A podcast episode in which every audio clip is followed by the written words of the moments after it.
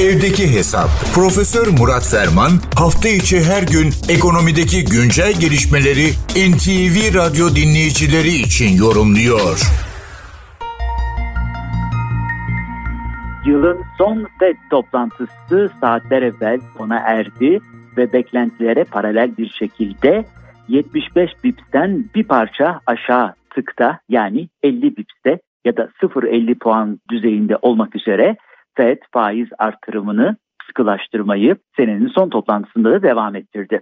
Tabii birkaç gün evvel gelen enflasyon rakamları Amerika Birleşik Devletleri'nde işlerin bir parça daha iyileştiği ve çekirdek enflasyon dahil olmak üzere manşet enflasyonda aşağı yönlü gidişin sürdüğüne işaret etmiş.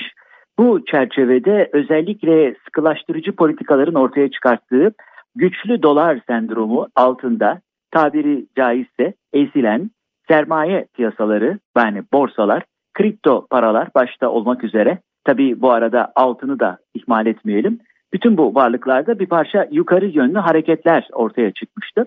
Her ne kadar bu hareketler sonra bir parça daha makul düzeylere çekildiyse de dünkü açıklamalar ve dünkü karar özellikle kararın sonrasında hem yazılı FED karar metni hem de Powell'ın sorulara verdiği cevaplar anlaşılıyor ki FED evet Şahin dozunda tutumunda bir parça aşağı yönlü bir parça ılımlaşma olmakla beraber 2023 yılında da faiz artırımına devam edecek. Bu dün artık açıklandı, ortaya çıktı. Bazı uzmanlar enflasyondaki iyiye gidişin paralelinde 2023 yılının özellikle ikinci yarısından itibaren belki faiz arttırımının durdurulacağını öne sürüyorlardı. Açık ve net olarak Powell bunun e, mümkün olmadığını ancak 2024'ten itibaren hani 100 bipslik veya 1 puana kadar bir indirim penceresinin açık olduğunu nokta grafiğiyle de paylaşmış oldu.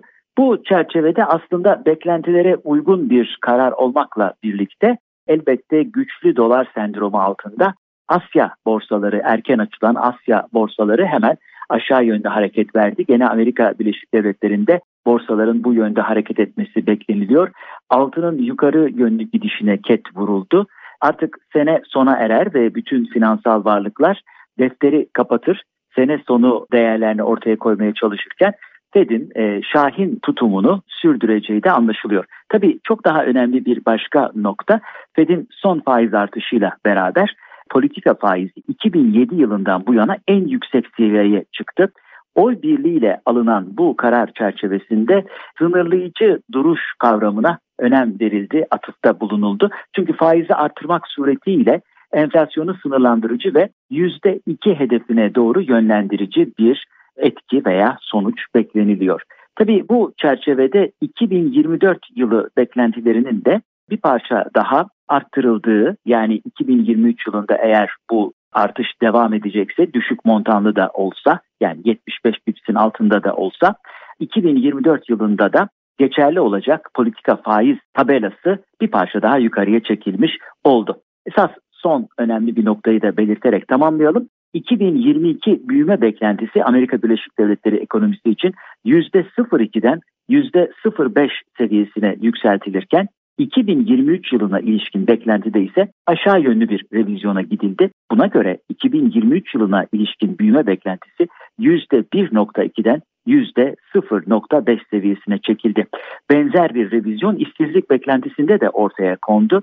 Daha evvel Eylül sonu itibariyle %3.8'lik bir işsizlik oranı öngörüsü 2022 itibariyle bunun %3.7 olarak gerçekleşeceğini, önümüzdeki yıl ise %4.4 önceki tahminine göre bir parça daha bozularak 4.6 seviyesine çıkarılacağını gösteriyor. Evet bu rakamlar aslında Amerika Birleşik Devletleri ekonomisi ve derinliği için çok da alarm verici rakamlar değil. Unutmayalım dünyanın en büyük ekonomisinin düşük oranlı olsa da büyümeye devam etmesi hiç şüphesiz dünyada önümüzdeki dönemlerde yaşanacak sert iklimin daha az zararlı atlatılması bakımından önemli bir muhafaza veya koruma etkisi sergileyebilir. Bu genel bilgi paylaşımı ve değerlendirmeler çerçevesinde değerli dinleyenlerimize katma değeri yüksek ve yüksek katma değerli bir gün diliyor. Huzurlarınızdan hürmetlerle ayrılıyorum.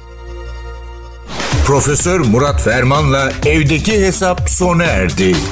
Kaçırdığınız bölümleri www.ntvradio.com.tr adresinden dinleyebilirsiniz.